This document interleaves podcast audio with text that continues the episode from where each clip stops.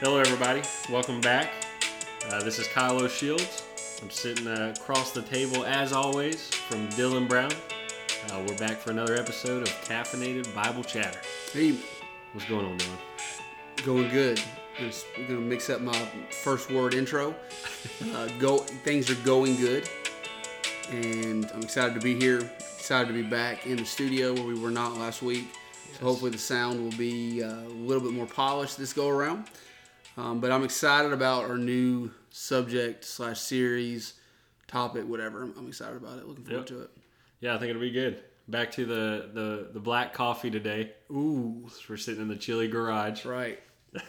yeah, I uh Kyle's drinking black coffee. I think we're drinking the same thing. He's drinking a black coffee of Pike Roast, Starbucks Pike Roast. Um, and I am drinking Pike Roast as well. I am not drinking it black as I never do. Um, but I do want to give a shout out to the creamer I'm using. It's not the my favorite tasting creamer because my favorite tasting creamer is some kind of Starbucks caramel macchiato, real sweet stuff. But you know, it's terrible for you. So for all those hippies out there that are like me that sometimes try to watch the, uh, you know, the oils, because by the way, seed oils are one of our greatest problems in America. Amen. Okay. And so if you if you like to avoid all that stuff, it inflames your body. It's terrible for you. I even think it's bad for the soul. I think it does that much inflammation. But I'm drinking this creamer called from Coffee Mate. It's it's sweet cream flavored, and it's called it's Natural Bliss Real Milk and Cream creamer. It's got a very basic taste, so it's not you're not going to drink it and be like, "Boy, I tell you, that's a cream right there." But it is good. It works good enough for your non-black coffee drinkers, and it even advertises this on the front. It's only got four ingredients, and so if you know anything about creamers, you know that they don't have normally only uh, four ingredients. So I'm liking it. Feeling less inflamed. Joints feel good. Coffee's hot.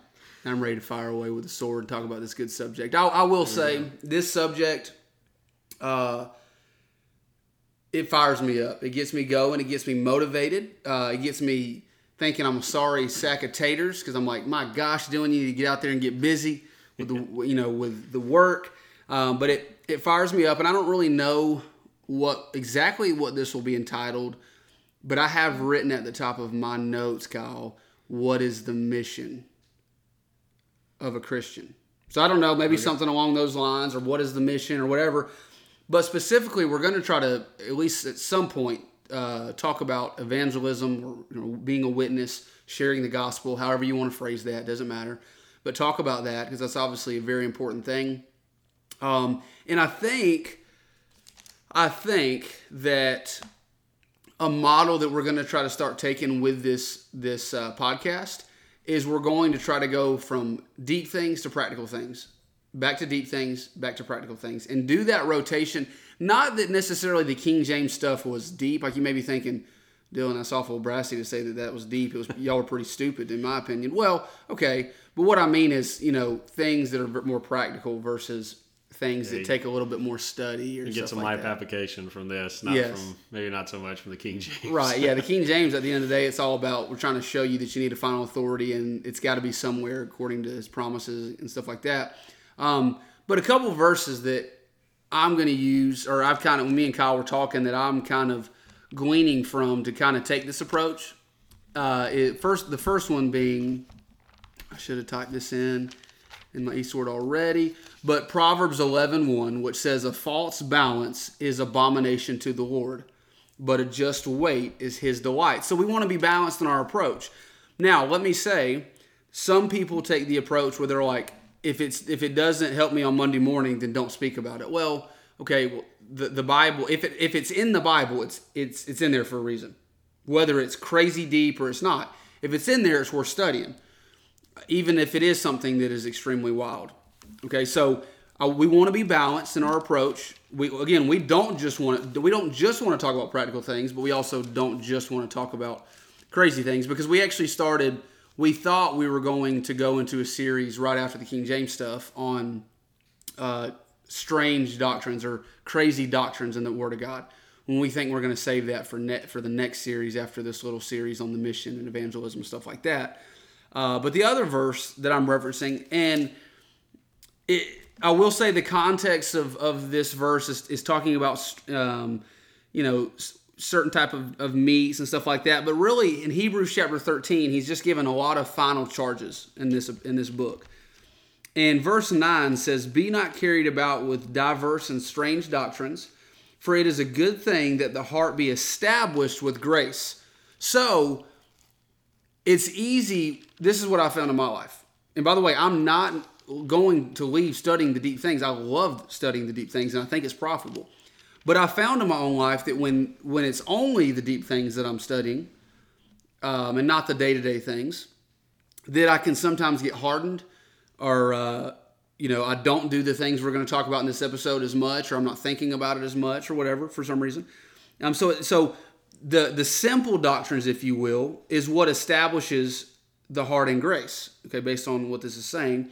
And then the verse says, not with meats, okay, that's deep doctrine, which have not profited them that have been occupied therein. So, in other words, if it's only meat and we're never getting the simple truths of, of our day to day, you know, practical application, devotional application, then uh, it can be a problem. And so we want to try to take that balance, as Proverbs 11, uh, 11 said, and do that. So, uh, we're going to, again, talk about the mission and define that. And really, um, I, I, think in this this series we're only going to talk about evangelism, but we are going to try try to lay out in this episode the whole mission, and then maybe in future episodes we'll kind of tackle each section of the mission in, in its own little uh, series, if you will. But this series will be about evangelism, but we'll prom- we're to in this episode a lot of it's going to be laying out the entire mission so that you can see that evangelism is the first component of the mission. Okay. Uh, Kyle, you want to go to Matthew 28, 19, and 20? Maybe that'll be a good place for us to kind of jumpstart. Uh, when you think about the mission, or oftentimes we call it the Great Commission, because at the end of the day, it is a commission because the Lord, it's His, it's His work. It's it's something that He can do through us as we yield ourselves to Him. But we all at the same so so God works through us in this but at the same time, we can't just have a Calvinistic mindset where we say, well, well things are going to be done as they'll be done. No, God still gives us uh, the ability to make decisions, and He gives us commands to obey. Uh, and, and how we obey those or disobey those has great bearing on how God can use us in the mission. So we do have a responsibility in this, just as God wants to work through us. Um, so go ahead. These two verses are what come to mind the, most commonly when we think about the Great Commission. Yep. Matthew uh, 28, 19, and 20. Go ye therefore and teach all nations, baptizing them in the name of the Father, and of the Son, and of the Holy Ghost, teaching them to observe all things whatsoever I have commanded you. And lo, I am with you always, even unto the end of the world. Amen. And so there you have it. Uh, like I said, if if you are a studier of the Word of God and we say Great Commission, probably, I mean, there's several other places, Mark 16, 15, Acts 1, 8, stuff like that. Um, but you probably, at least my mind goes to Matthew 28, 19, 20, very common. And so that's what's happening. Jesus is ascending and he's giving them this commission to say, hey, he's telling his disciples at this point in this context, hey, uh, this is what, you're, what you are to go to do and I'll say more about this later in this episode, but many people that are, we are dispensationalists, as we've said, but there are some people that are considered hyper dispensationalists, which they believe that nothing is profitable outside of Romans through Philemon, which we believe that's where we get our, our, our doctrine for this day and age. Uh, but they believe that nothing else is profitable. They would say, well, that's to a bunch of Jews. That command was. And it was to a bunch of Jews. But I will also say this is after the death of Christ and that is when things really go into motion into the real New Testament is at the death of a testator. Reference the dispensationalism episode for more on that. Um, okay, so it, it really shouldn't shock us. Okay, so like we're entitling this something to the effect of what is the mission, you know, for a Christian? What is it? Uh, and, and a lot of people, I think, that they, they come, they truly come to know Christ, but never uh, really grab hold in, in, in, a clear way what their purpose is after coming to Christ. They may say something to the effect of, well, it's to glorify the Lord. And that's certainly true. Uh, they may say it's to be faithful in my local church. And that is certainly true.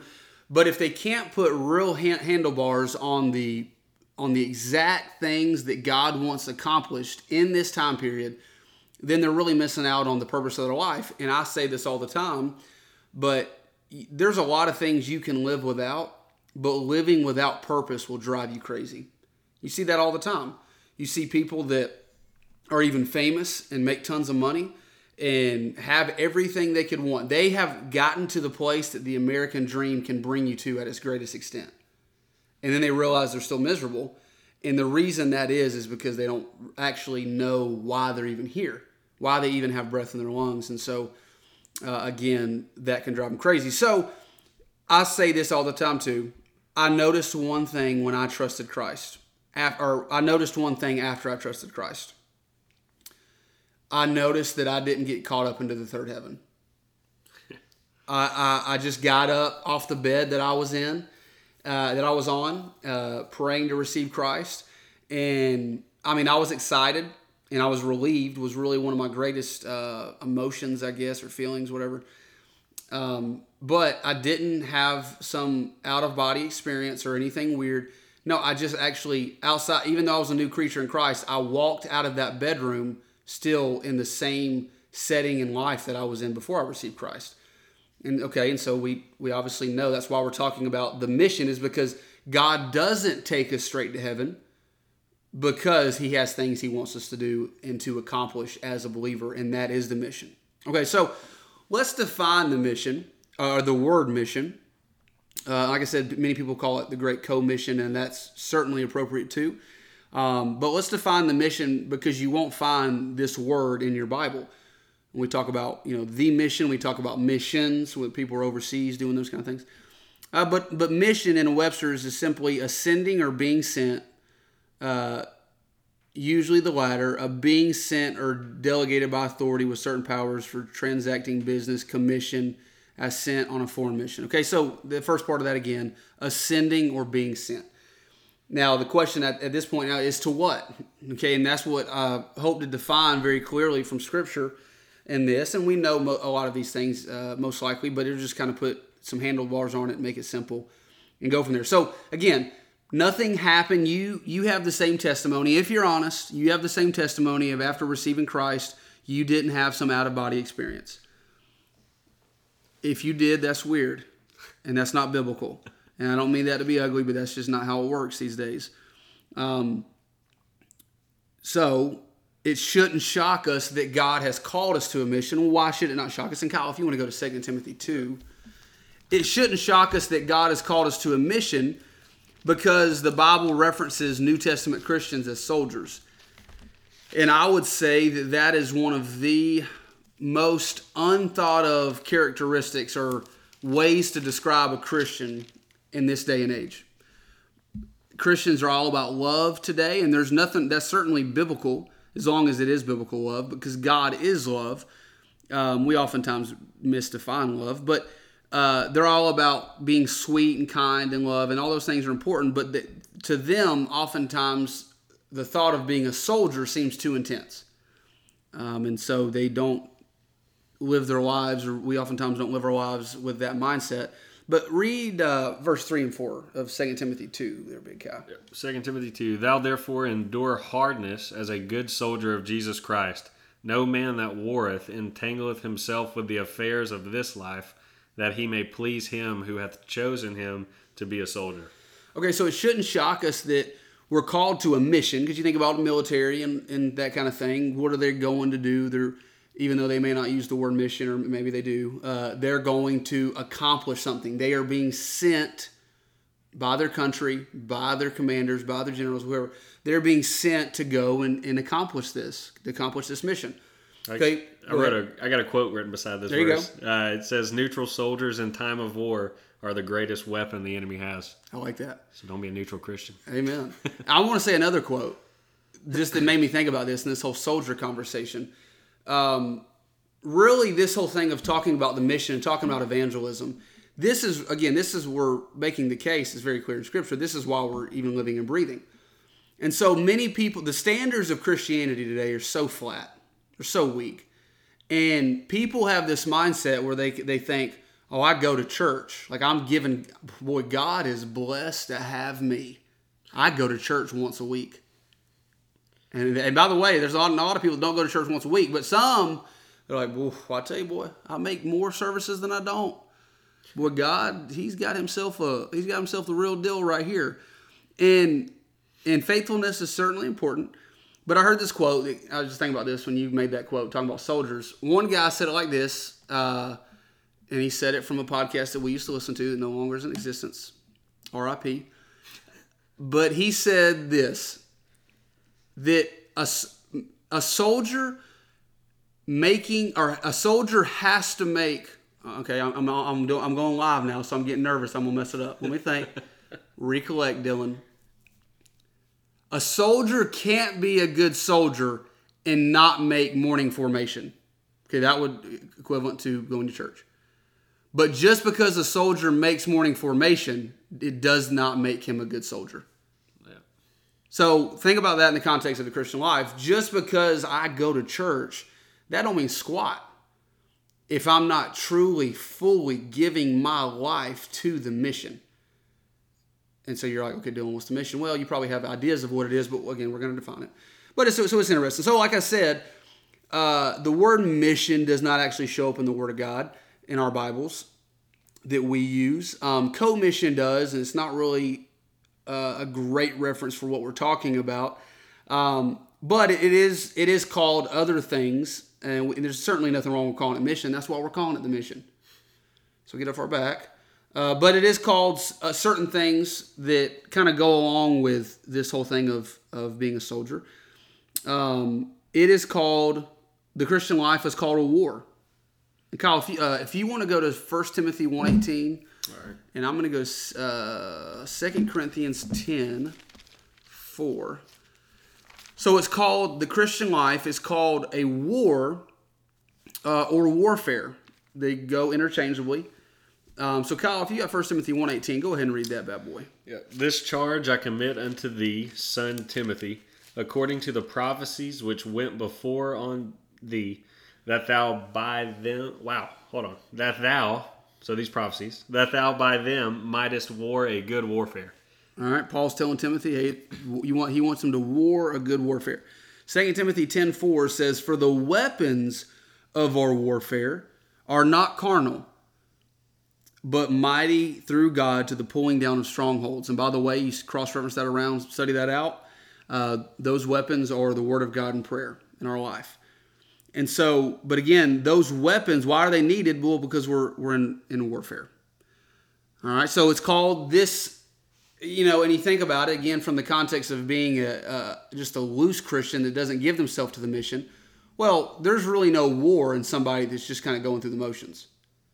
When the, the heat gets turned up, when someone is pressing to obey the word of God and surrender their life to Christ in, in, in everything they do, that's when the the warfare is when someone's actively trying to evangelize because that's hard. Things get awkward and people push back and etc. You get what I'm saying? And so it's called a war warfare. Okay, it's also called a fight. Uh, Kyle, if you want to go to 1 Timothy 6:12, since you're already close to that, I'll go to 2 Timothy 4 7. So it's called war or warfare. It's, it's also called a fight, and this is all uh, relevant to the Christian life, which is what we're defining the purpose of the Christian life is. Go ahead with that, big guy. Yeah. First Timothy six twelve. Fight the good fight of faith. Lay hold on eternal life, whereunto thou art also called, and hast professed a good profession before many witnesses. All right, and then Second Timothy four seven. This is Paul, the, the last chapter he ever wrote uh, in the Word of God, and he says, "I have fought a good fight. I have finished my course. I've kept the faith." Okay, so we see there clearly he's talking about the Christian life being the good fight, and he finished it. Uh, we see it's called a war and warfare, as I said, and then it's also called. Okay, well, sidebar real quick. Also, the Christian life is compared to a race. Okay, that's one way it describes it, but I don't have that written down. We're not going to really study that. But then, uh, thirdly, I have that it's also called the work, and certainly the mission is work, and certainly if you think about it in the terms of battle, like a military, that is work. You're not sitting in a La-Z-Boy when you go to battle. You know, there's no no no soldier has ever been in a firefight sitting in a La-Z-Boy. It's it's work. Uh, it is taxing, and so um, it's called this and compared to this in our Christian life in the Word of God as well. So, Kyle, if you want to go to Acts thirteen two, Acts chapter, and again, like I always say, I would encourage you to look at these references too if you're not driving. I, I listen to most podcasts while I'm driving, but if you're not driving, I'd, I'd uh, pull these references up too. But uh, Acts 13 2, uh, Kyle has that. Go ahead with that big cow. Yep. As they ministered to the Lord and fasted, the Holy Ghost said, Separate me, Barnabas and Saul, for the work whereunto I have called them. Okay, so that is where we've read that reference a lot recently with talking about, um, I think we read, or in that chapter, we're talking about Antioch and stuff like that. It's verse number one. Um, but that is where Paul originally is getting sent out as a missionary. So that's what we read the definition of the mission, and we see that the Holy Spirit says, Separate me, Barnabas and Saul, for the work. Okay? And so that is certainly, we know that is what Paul goes to do and spends the rest of his life on the battlefield, fighting the good fight, doing the work. Uh, and then I have 1 Corinthians 15 58. Very, I love this verse. It says, Therefore, my beloved brethren, be steadfast, unmovable, always abounding in the work of the Lord, for as much as you know that your labor is not in vain in the Lord. So, whatever you want to call it, you want to call it the mission, you want to call it the Great Commission, you want to call it the fight, the work. People say, I'm out here serving the Lord, work, doing the work of the Lord, whatever. Doesn't matter. Uh, this is all the same. And so it's obviously we're, we're left here after salvation for uh, for that purpose. Okay, so let's let's try to now define what the mission is, or uh, and that type of thing. So I have written down here that the mission is the work of the Lord, and I just we've made that clear with these references and stuff. Um, as I read in 1 Corinthians 15, 58, and then Kyle did in Acts 13, 2. But that's what the mission is. It's the work of the Lord. Okay, so now let's get more technical. What is the work of the Lord? Because, and Kyle, if you want to run to John 17 with me, what is the work of the Lord? Because, or actually, you can go to, yeah, go to John 17. Because, by the way, people attach about everything in, the, in church now with the work of the Lord. I'm not hating on singing groups, but people think that singing groups are the work of the Lord. And I think they can be glorifying to God and stuff like that, and certainly a good thing. Uh, but we got to be real technical. And again, like we said last week, if we're going to define what things mean, we got to define them with Scripture and not based on what somebody else says or based on opinions and stuff like that. Um, so we find this interesting verse. Read verse uh, 4, Big Guy. 4 of John 17. Yeah. I have glorified thee on the earth. I have finished the work which thou gavest me to do. So Jesus makes this really interesting statement there in John 17, 4, where he tells the Father that he has finished the work that he that he's to do. Okay, what's the reason that's so interesting is because if you're looking in your Bible, he hasn't gone to the cross yet. So John 19:30, this is where most people think when we talk about the finished work of Christ being what he did on the cross. And by the way, that is a completely accurate statement. Because John 19:30 says, "When Jesus therefore had received the vinegar, he said, "It is finished." And he bowed his head and gave up the ghost. So, what's interesting about that is he is yet to go to the cross, but what he's saying in John 17 is he's telling the, he's telling the Father, "Hey, I've, I've finished the work that you gave me to do." And what the work is, we're going to define this throughout this chapter. John 17 is a really important place in your Bible, and it'll define this, not just me saying it. But what he is talking about is the work he did in the three and a half years of his earthly ministry. And so, what we're proposing to you is that the purpose of your life after coming to Christ is to give yourself to the same thing that Jesus Christ gave himself to in his three and a half year earthly ministry. And so he, he breaks that down throughout this chapter, and we're going to highlight three things that I would I, I would compose as the total mission. The first one is in verse six. Kyle, if you've got that, if you want to read verse six. Still in John 17? Yeah. All right. All right. Verse 6 I have manifested thy name unto the men which thou gavest me out of the world. Thine they were, and thou gavest them me, and they have kept thy word. Okay, so this is evangelism. So the first component, as we've already said early in the episode, the first component of the mission is to evangelize or to witness. And notice what Jesus Jesus says there. He says, "I have manifested thy name unto the men, which thou gavest me." And that's what we're to do. We're to proclaim the name of Christ, to proclaim the gospel to uh, those that are around us, to people. We're to preach the gospel. And so Christ, uh, he certainly does that there. Okay, the second component of the mission, a few verses down, and again, maybe you can find a lot here in John 17. I'm just highlighting some things that are really that stand out. Verse number eight, we see discipleship. Go ahead and, and read that if you would, Bikai.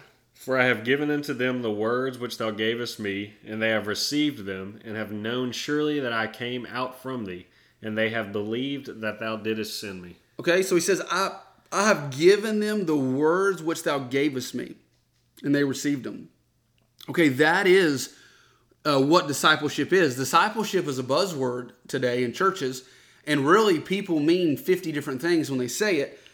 Um, but like uh, the church that I attend, we're very big into discipleship. We have discipleship ministry where people uh, spend one-on-one time with somebody, somebody that's more mature in the faith and knows the Word of God. They pour into them we have 18 lessons that we use to talk about basic fundamentals of the faith. Uh, and it's not just the lessons, it's to spend time with them and that kind of thing. But at the end of the day, the secret sauce of discipleship, because discipleship is how a believer grows, the secret sauce of discipleship is the Bible. Like we can cutesy it up and and and try to you know redo lessons and redefine things and stuff like that. There's nothing wrong with those things. But at the end of the day, the Word of God is what changes lives. And so Jesus not only manifests the name of the Lord, but he gives them his words. He spends time with them, no doubt. He invests who he is into them, but he invests the words of God. He teaches them. Okay, and you actually see uh, a good parallel verse later on the chapter, verse 17, John 17, 17 says, Sanctify them through thy truth. Sanctify means to set apart, it's part of growth. Sanctify them through thy truth. then he says this Thy word is truth. So if you want to grow, you want to be more set apart, you want to look different next uh, at the end of next year than you did today, man, it comes from immersing yourself believingly in this book. And so we see Jesus giving himself to discipleship to these men, investing himself in the Word of God into men. And then, thirdly, uh, we see the last thing is to send those people. So, someone take, let's say someone witnesses to somebody and they receive Christ. They don't, they don't just need to leave them there. That's one of the biggest problems I would say in the last 50 years in the church is that people are they get saved and they're told, hey, to go sit on the pew and show up to church. Now that's important. They need to show up to church. They need to be faithful. That, all that's very important. Um, but they don't they don't grab hold of them and teach them the word of God as they should, and so they get carried about with every wind of doctrine. They flake out. They do all kind of stuff. Okay, so let's say someone takes somebody, they lead them to Christ. They then disciple them, train them up. Okay, then the third component is there to send them out to go and do that with somebody else. So when you when someone completes quote unquote discipleship, and, and you're always discipleship is again it's growth, it's being conformed to the image of Christ. That is a process that happens uh, from the time you get saved to the time you die or the rapture happens. But okay, well let's say somebody completes that. Well, uh, they're to go and to do that, invest that in somebody else lead somebody to Christ, be an active witness, be an active discipler. Okay, and so the third component is sending that person out to do the same. And so, Kyle, if you want to read verse 18, 18. we find Jesus doing that very thing. Yeah, Luke 17, 18. As thou hast sent me into the world, even so have I also sent them into the world. Okay, so Jesus is sent into the world, as we know. And what does he do? He, he manifests the name of God. That's, that pictures evangelism. He gives them their words, the words of God, and these men receive these words. And then once they've received these words and he's taught them, uh, you know, and, and, and they've grown, he sends them out to go do that elsewhere, to go do that in other people's lives. And so, in that on a corporate level, that that individually that looks like me leading somebody to Christ, discipling them, and then them going out and doing that with somebody else. And then on a corporate level, that looks like churches planting churches. And so that's certainly part of it, and that's where we'll see uh, with the Apostle Paul. So um, that is the entirety uh, of the mission. Okay, so we, we, we define what the work of the Lord is. Okay, but what what eventually happens? Well, Jesus does this whole thing in John 17. In John 19, he he is crucified, and then of course we have several references throughout the Gospels and the Book of Acts. But Jesus, what does he do? He ascends back to the Father. Okay, so he's no longer here. So how is it that we're able to partake in the work of the Lord when he is not here anymore? When he, I mean, he gave him, himself into these men and now he's gone. Well, Jesus left every part of his being here on uh, here on earth in, in different ways. So how did he do that? Well, we're, we're all triune beings, body, soul, spirit. Okay, so first of all, he gives, and Kyle, if you want to go to John 14. He so first of all, Jesus after he ascended and after Pentecost in Acts chapter 8, he leaves us his spirit, the spirit through the Holy Spirit. So, Kyle, read uh, John 14, 16. 16. And I will pray the Father, and he shall give you another comforter, that he may abide with you forever. That comforter is capitalized. Amen. We want to see if it's capitalized in modern versions. I don't know. Maybe it is. Sorry. We're done with King James stuff for now. Uh, okay, so he's talking about the, the Holy Spirit there. He's saying the Holy Spirit has not come, but he will. Okay. John 16, 7. This is a really, uh, this is a verse that really stands out to me. Because people could say, well, if Jesus was still on earth, I could I could do this kind of stuff. I could be like the disciples if he was here and I could see him and touch him, whatever. Well, this is what Jesus said in John 16, 7. After he's let them know the doctrine of the Spirit of God, the Holy Spirit, he says, Nevertheless, I tell you the truth. It is expedient for you that I go away. Wow, that's a statement. Why, why is it expedient for them that he goes away? For if I go not away, the Comforter will not come unto you. But if I depart, I will send him unto you. So, according to Jesus Christ and the Word of God, it is more beneficial to have the Holy Spirit inside of a believer permanently to partake in the work of the Lord and to live the Christian life than it is to have Jesus in the flesh. That's a wild, wild. Uh, it's hard to wrap hard to wrap our mind around, but that's what he says.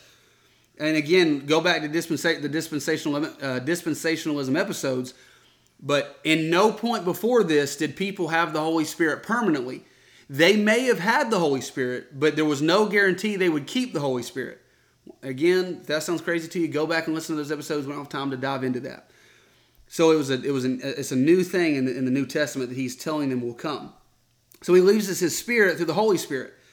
He leaves us his soul, and Cal, if you go to John 1 1, he leaves us his soul by giving us the completion of the Word of God today. Now, what is the soul? That is really who we are like for us as you know humans, our soul is uh, an inner body and technically inside of our physical body. It's it's really at the core what makes us who we are. Okay, well, what how we know Jesus Christ, and it doesn't matter what crazy teachers or preachers will tell you, the way that we know Jesus Christ is the Bible, not through anything else. And so John 1 1, very popular passage. I can go ahead and read that big cow. Yep. In the beginning was the Word, and the Word was with God, and the Word was God. And so the Jesus possesses the same title. Now, when it's capitalized, that's referring to Jesus. When it's lowercase, that's referring to the written word of God. But Jesus has the same title as the Word of God, the Bible that we have. Okay, so he gives us his spirit through the Holy Spirit. He gives us his soul through the Word of God. And by the way, there's no better direction than those two things in our Christian life. And the way the, the Spirit of God always answers to the Word of God. And so that is to be the lamp unto our feet and the light unto our path. And so this book, the Spirit of God teaches us through this book. His Spirit teaches us through His soul, His inner being, who He is, His thoughts, His mind, this book.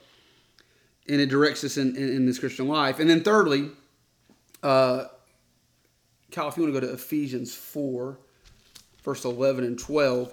Thirdly, okay, you're like, okay, well, how about his body? How about his physical body? It's not here. Well, he leaves his body uh, by by giving us the church. by making us a part of the church. Okay, and so uh, Ephesians, the book of Ephesians is all about the the mystery of the New Testament church, and he says this in uh, Ephesians four eleven and twelve. Verse 11 And he gave some apostles, and some prophets, and some evangelists, and some pastors and teachers for the perfecting of the saints, for the work of the ministry, for the edifying of the body of Christ. Okay, so the body of Christ, that is the church, that is every single believer that is trust you know, that is alive today is is a part of his body, and that is why we're to be his hands and feet. We're to be the ones going out partaking in this mission. Now, just to notice a little sidebar in that verse that Kyle just read, the work shows up again. Read verse 12 again, if you would, Kyle. For the perfecting of the saints, for the work of the ministry, for the edifying of the body of Christ. So the work, there, the, the, the phrase "the work" shows up again. The work is always tied to the church. Now, granted, as I just said, the the, the church is all believers that are that are on this earth that know Jesus Christ.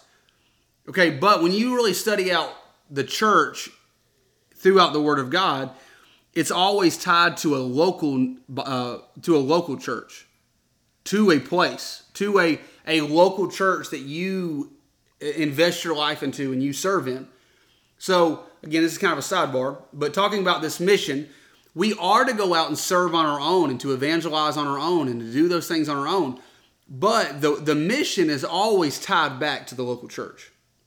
So God hasn't called any independent contractors for the mission. Again, that doesn't mean you don't go out and witness when you're not at church. That is certainly a part of it, but you always have a have to have a place to plug them into once they have received Christ. So the local church is always is always a part of that. But there you go. You see, the body of Christ is His body, which is the church. Um, okay, so that's how we're able to uh, you know to do the mission as He you know He works through us, and He gave He gave us Himself in these manners. Um, now, what some people will say in, in all of this, again, we talked about the work of the Lord is the work that the Lord did while He was on the earth, and that's pretty simple. But what some people will say, again, like I kind of was mentioning at the beginning of this episode, some of these hyper guys, these hyper dispensationalists, they'll say, "Well, that was we don't we don't uh, do what Jesus did on earth because that was before he died on the cross. We do what the apostle Paul did." Okay, well, they're not wrong in saying that we do what the apostle Paul did. The only problem, and there are some dispensational lines that are changed between Jesus' earthly ministry and Paul's ministry. But the only problem with that is Paul did, did what Jesus was setting up. Paul did what Jesus was doing. It was just that the church had been ushered in at that point. Had the church age had started. Okay, so what did Paul give his life to? Well, Paul, we and we don't have time to hit references with this. We're already 38, 38 minutes deep. But Paul preached the gospel. He says that over and over and over. Paul discipled. He invested himself in the word of God into people. That's what his seven letters to the seven churches are all about. These are people that have trusted Christ, and he is writing unto them, giving them truth. That's what his epistles to Timothy is about. Timothy is his his uh, Paul was Timothy's mentor. Paul was pouring himself um, into Timothy. So Paul preached the gospel. Paul discipled. And guess what? The third component, Paul sent people out. Like I said, that's connected with church planting. And Paul gave his whole life, that's what his whole life was consumed of, was planting churches. He'd go and plant a church, and then he'd go somewhere else. He'd go and plant a church, and then he'd go. That's what his whole life was. Okay, so the there there is no, there, people can't trip us up to say, well, you know, Jesus, well, his earthly ministry was pre-cross, and maybe you've never heard of this kind of stuff, and it's just just ignore it. But that is the thing. Um, but Paul did the same stuff. Okay, and what's interesting is, uh, and I'll I'll go there. I was I was looking at uh, talking about people saying it's just his ministry. Right, right. Uh, John nine five. This is red letters. It's Jesus talking. As long as I am in the world, I am the light of the world. Mm-hmm. So when he was here, he's the light of the world. Yeah. Uh, and then First Thessalonians five five. This is Paul. Ye are all the children of light and the children of the day. We are not of the night nor of darkness. So when he was here, he was the light of the world. Well, he ascended Right. up into heaven. Yep. So now Paul's telling us we're that light. Absolutely. Right? If we're Christians, we're that light. It's our job to to do that mission for him now. Absolutely. Right? Amen. That's right. So, um, so again, Jesus, the work of the Lord is what Jesus is the work the Lord did on the earth, the Lord Jesus Christ. Paul does that same thing as the church age is ushered in, dispensational lines have been crossed. Paul is partaking in that, giving his life to that. Now, this is I'm about to read you 1 Timothy 1:16. It's probably going to become my new life verse for at least for 2024. Uh, my life verse has changed a lot over the last several years. Um, I don't even know what it is at this point. Maybe it's this one now. But I've said this a lot in this podcast. One of the biggest problems with Lao- Laodicea or today's Christianity is that people think it's the pastor's job to do the stuff that we're talking about or it's the professional paid missionary's job to do the stuff we're talking about. You know, I just I work and I go to church. You know, that, that's kind of the mindset. And you can even see that mindset when people are trying to find a church because their mindset is always what can this church offer me? It's a consumer mindset. And so, not which church is giving the truth, you know, not which church is doing the work of the Lord, not those, it's what can this church offer me? And so, you have this, you just have that mindset. But I love this verse because this is the way somebody could think. With that mindset, people could use this excuse. Well, Jesus was able to do those things and to give his life to those things. I mean, he was God. And you know what I would say? That's pretty good. That's pretty good excuse. I mean, it, he was, and I'm not God, right? You're you're not God, but Jesus was. Okay, so uh, but Jesus gave us the apostle Paul to stop that excuse, because uh, Paul was not God. He was as flesh and as blood as we are, and Paul gave his life to that. And listen to what Rome, uh, Romans. Listen to what 1 Timothy 1.16 says. And again, think along the lines of what I said about people thinking that only the professionals in ministry are to do these kind of things. He says, Howbeit for this cause I obtained mercy. So he's about to tell us why he obtained mercy in salvation. That in me first Jesus Christ might show forth all long suffering. Okay? For a pattern to them which should hereafter believe on him to life everlasting. You know what Paul's saying there in that verse? And I, I may have read this on the podcast at some point before because I like it.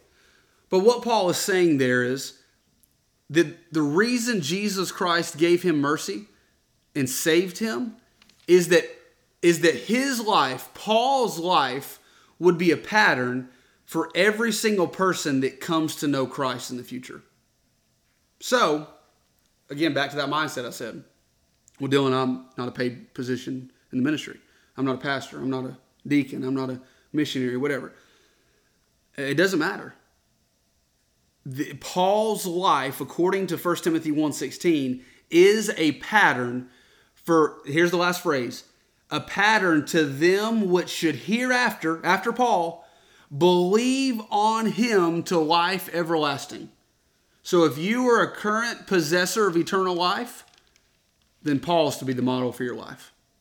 Whether you're a pastor or a plumber, or a missionary, or a masonry. Is that a word? That's the thing, right? Masonry. I was just trying to give. I, I was trying to give some ifs. Are, that, are, those the ones that lay bricks? A mason or, Or the bricklayers? Brick masons aren't. I don't know. Yeah, so I don't know. Who cares? but whatever. I was trying to make it sound Baptisty with the, you know, whatever. But nonetheless, that's the truth. Okay, so Paul gave his life to the very same thing uh, that the Lord Jesus Christ gave his life to. And again, that's why when you, after you, if you know Christ as your Savior, that is why after you trusted Jesus Christ, you were still left here. Is to part, partake in those exact same things. So, again, we're, we're pretty deep into this episode, but maybe to kind of close it and land the plane, we said that we were going to specifically talk about evangelism so you can see the whole context of the mission. But again, the first component of that mission is evangelism. That's where it starts. Um, it's sort of like this if a church has a discipleship ministry, But then once those people have been discipled and they're not evangelizing, guess what dies out very quickly? Your discipleship ministry. because you're not there's no longer people that they're not active people coming to Christ that need discipling and, and, and, and that type of thing. And so it's, it's the first component, but man, without it, the work of the Lord ain't being done, period. It's just not. And so we'll hit a few references here again, talking about that. Um, Kyle, if you want to go to back to John 17 6. John 17 6 and we read this a second ago, but this is the evangelism part of really John 17, laying out the whole mission. And go ahead with that, Big Cow. Oh, I'm in Luke. Ha. You said John. John 17, 17, verse 6. 17, verse 6 of John. I have manifested thy name unto the men which thou gavest me out of the world. Thine they were, and thou gavest them me and they have kept thy word. All right, so there, there, what did Jesus do? He manifests the name of God. That is what we are to do to make Jesus known to people. And by the way, we're in America. If you're in America like us, most people have heard the name Jesus. And most people probably believe the fact that he died on the cross, but they don't know that that is personally needed for them.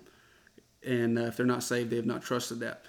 Okay, so we see that there. Matthew 28, 19 and 20, as we read earlier, he says, Go ye therefore, and said often, but go is a verb, and teach all nations. Well, notice in the first part of this, he says teach all na- he says teach all nations in verse 19, and then in verse 20 he says teaching them. So there's two teachings, but in verse 19 he says and teach all nations, baptizing them in the name of the Father and the Son and the Holy Ghost. So the first teaching, what precedes baptism, is salvation. It's the gospel. That is the, the teaching it's talking about there. And then verse 20 is really discipleship, teaching them to observe all things whatsoever I've said unto you or commanded unto you, which is the word of God. Okay. Mark 16, 15 gives it in a little bit more concise way, talking about preaching the gospel. He literally says, uh, John 16, 15, or Mark 16, 15, and he said unto them, Go ye into all the world and preach the gospel to every creature. So that's what we're to do again, it's the first component of the mission. And I'll be honest, um, it it's one of those things that about every Christian, at least majority of Christians know that they're supposed to witness. So it's one of the most well-known things to do, but for whatever reason, it's one of the most neglected things to do. And I, am talking about even from, from personal experience. I have no problem preaching the gospel at my church and you know wanting people to come to Christ and that kind of thing and that's certainly good but it's it's harder preaching the gospel outside of the walls of the church. And that's the the word go in Mark 16 and Matthew 28 literally that I looked it up in the Greek. It, it means go. Okay. I love that line. I have to pull it out every once in a while. Uh, I don't even know what the Greek word is there but anyway, it means go. It's a verb. Go outside your the walls of, of your church to, to preach the gospel. I wrote down a couple quotes here, Big Cow, and you interject wherever. Charles Spurgeon said this, and this really goes along with of what I was talking about, where people uh, they think oftentimes, even if they don't say it, many people think that the job of evangelism is to the professionals in ministry. Charles Spurgeon said this Every Christian here is either a missionary or an impostor. Strong statement. Strong statement. Uh, somebody can be saved. This is going to be sound weird for, for some people. Somebody can be saved and not be a witness, but you can't meet the definition of a Christian without being a witness because technically the word Christian means little Christ. And the disciples were called Christians first at Antioch, what Acts, the book of Acts says. So Christians are disciples, people that have surrendered their life to the, to the commands of Christ, not just someone that is called upon Christ for salvation. And so Charles Spurgeon's right on the money. Every Christian is either a missionary or an imposter. Hudson Taylor said this, and this certainly talks about evangelism. It talks about the whole mission as we've laid out.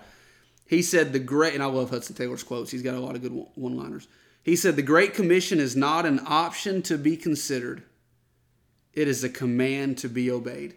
That's what I had pulled up. Did you have that I one? that one. Oh, dang it. Um, but that's the truth. It, again, our the, the the standards of Christianity today, and we're callous to it because this is the only day and age we've lived in. But there's the, the standards of Christianity today are so weak.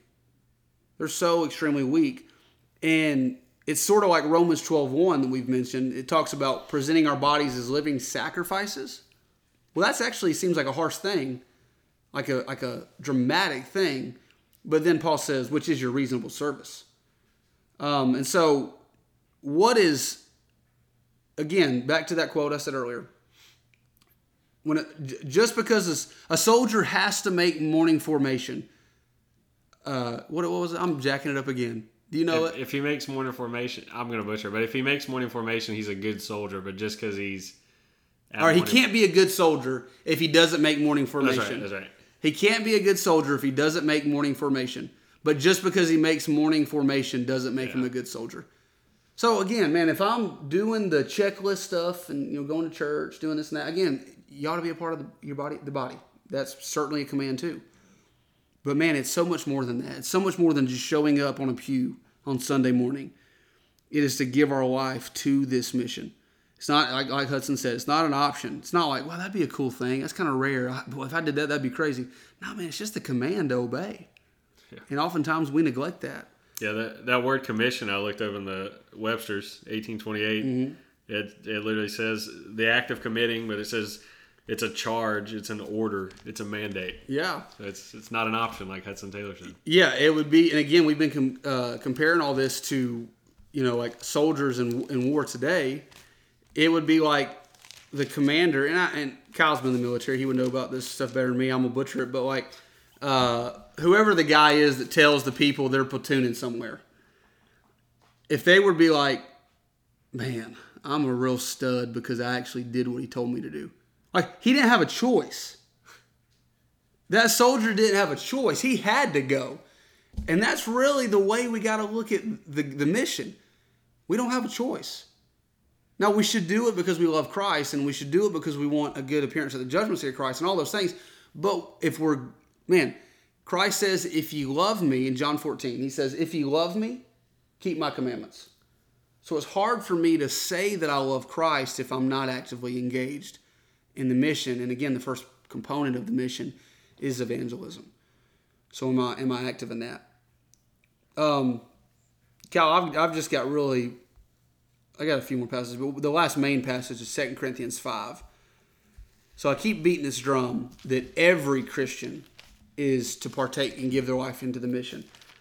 So, like, if you're if you're a plumber out there, I keep using plumber. I don't know why. If you're a plumber out there, you think that you're a plumber because that's what provides your income, and that's certainly important. And the Bible is clear on that too. That we're to provide for the men specifically are to provide for their families. If they don't, they're worse than an infidel. What the Bible says. But that mission does not primary. I mean, that uh, position at work does not primarily exist for income. It primarily exists for the mission. Like we have to see our lives that way.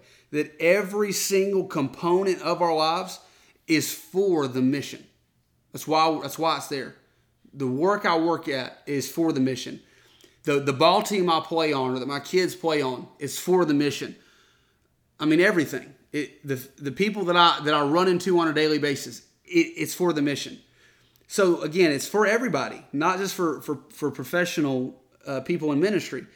So, Kyle, if, are you in Second Corinthians five? Yeah. Read verse uh, eighteen through verse twenty. Eighteen. And all things are of God, who hath reconciled us to himself by Jesus Christ, and hath given to us the ministry of reconciliation, to wit, that God was in Christ, reconciling the world unto himself, not imputing their trespasses unto them and hath committed unto us the word of reconciliation. Now then, we are ambassadors for Christ, as though God did beseech you by us. We pray you in Christ's stead, be reconciled to God. Okay, so verse 17 we didn't read, but that's where the, the famous verse that talks about, therefore, if any man be in Christ, he's a new creature. Okay? But then notice verse thing, uh, verse 18, as Kyle read, it said, and all things are of God, who hath reconciled us to himself by Jesus Christ. Okay, so reconciliation happened to every single person that's gotten saved. They're, they're recon- they were separated from God because of sin. They trusted Christ's work and they got reconciled and brought to God in a relationship with Him. We understand that. But the second part of that verse says, after they were reconciled to God, so again, not professional preachers, not pastors, not missionaries, but the people that were are reconciled to God, which is all Christians, it says, and hath given to us the ministry of reconciliation. So many people may say, I'm not called in the ministry. If you're saved, you are. You, that, that's, that's, that's an unbiblical statement. If nothing else, you're, you're, for one, you're called to be a part of a local church. Again, there's no uh, independent contractors in, in, the mission in, in the New Testament local in church age. But but we're called. Every single person that's been reconciled to God is been given the ministry of reconciliation. So as we walk about every single day, man, we know our hey, I'm awake and living and breathing today because I'm a part. Uh, God has called me and given me a, this ministry to help reconcile men back to Jesus Christ. And then in verse 20, it says that we're ambassadors for Christ. And we know what an ambassador is. We are representing him to a people that don't know him. And that's truly to be our life. I was looking at this the other day, but this is actually where you were talking about hyper dispensationalists earlier. Yeah. Instead of reading the Matthew, Mark, Luke, mm-hmm. whatever, mm-hmm. this is the place they go to for the, the commission. Uh, oh yeah, right here. Yeah, verse eighteen through twenty. Yeah, yeah. I mean, it really is. I mean, it's, it's that commission. Like I said, it and like Kyle was saying, people, people do that in a slanderous way oftentimes, but yeah, it, it goes coincide. It coincides with what Jesus did because Paul did what Jesus did, um, and so but we can see it, man. So you're called to the ministry. Even if you, if, if you know Jesus Christ right now and you're not even a part of a local church, you're, you're, you need to get plugged into a local church and you've been given a ministry to go out and to reconcile men to Jesus Christ. And by the way, if we've been given this ministry, the word of God says in Luke 12 48, to whom much is given, much shall be required. This is going to show up at the judgment seat of Christ. What, uh, what kind of stewards we were with this ministry. So it's so extremely important. Okay, I only got two more things to say, Big Kai, and you got anything else, you just fly away with it. But something interesting about evangelism uh, is I wrote this down. It's the only thing that causes heaven to pause. So Luke 15 10. Luke 15 10 says, Likewise, I say unto you, there is joy in the presence of the angels of God over one sinner that repenteth. So, in other words, what are what's going on in heaven right now? There's praise being being given to uh, by the throne of the Lord. But man, when one sinner comes to repentance, it says that that heaven has this celebration. Angels are rejoicing over one. Over one. You lead one soul to Christ in just the most unimpressive way. It's not, it doesn't have to be a crazy revival. I mean, you just t- give somebody the gospel and they simply put their faith in Jesus Christ and angels are rejoicing in heaven. That's, that's, a, that's a pretty crazy thing. Okay? And then, secondly, I wrote this down. It not only makes heaven pause, but this same thing also, when Jesus was in his earthly ministry, it also caused Jesus to, to stop in his tracks. Okay, why do I say that? Well, Mark chapter 10. Mark chapter 10. We have this picture, this guy by the name of blind Bartimaeus.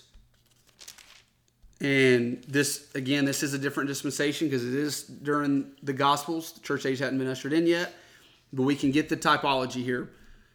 Same thing going down here. Mark 10, verse 47 through 49. Blind Bartimaeus knows that Jesus is coming. He's coming through the, the town. And he needs Jesus to do something for him. He's a beggar. He is hopeless. It pictures a sinner that that that is hopeless before Christ. That is that is how someone that's that's how every man comes to Christ, knowing that in and of themselves they have they're hopeless. They need Jesus Christ. And so verse 47 it says and, and when he talking about blind Bartimaeus and when he heard that uh, that it was Jesus of Nazareth he began to cry out and say Jesus thou son of David have mercy upon me. And that's what happens when a lost sinner comes to Christ. They simply know they need Christ and they call out to God for mercy. Okay, he's calling out to Jesus, says, Have mercy on me. Verse 48 And many charged him that he should hold his peace. They're saying, like, dude, chill out. Is, what are you doing? But he cried the more a great deal, Thou son of David, have mercy on me. In verse 49 is so amazing. Again, picture Jesus walking through this town, a lot of people around. A lot of people knew who Jesus was. He was very popular. Verse 49 And Jesus stood still and commanded him to be called. And they called the blind man, saying unto him, Be of good comfort, rise, he calleth thee.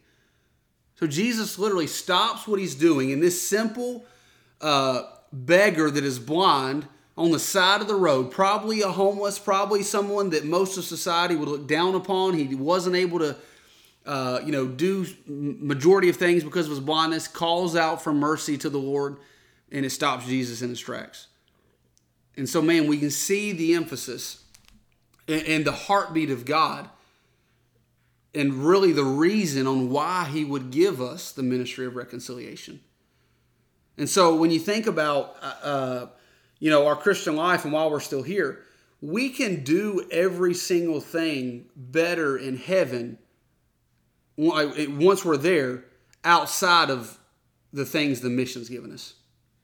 We can't evangelize once we're in heaven because things are is done at that point.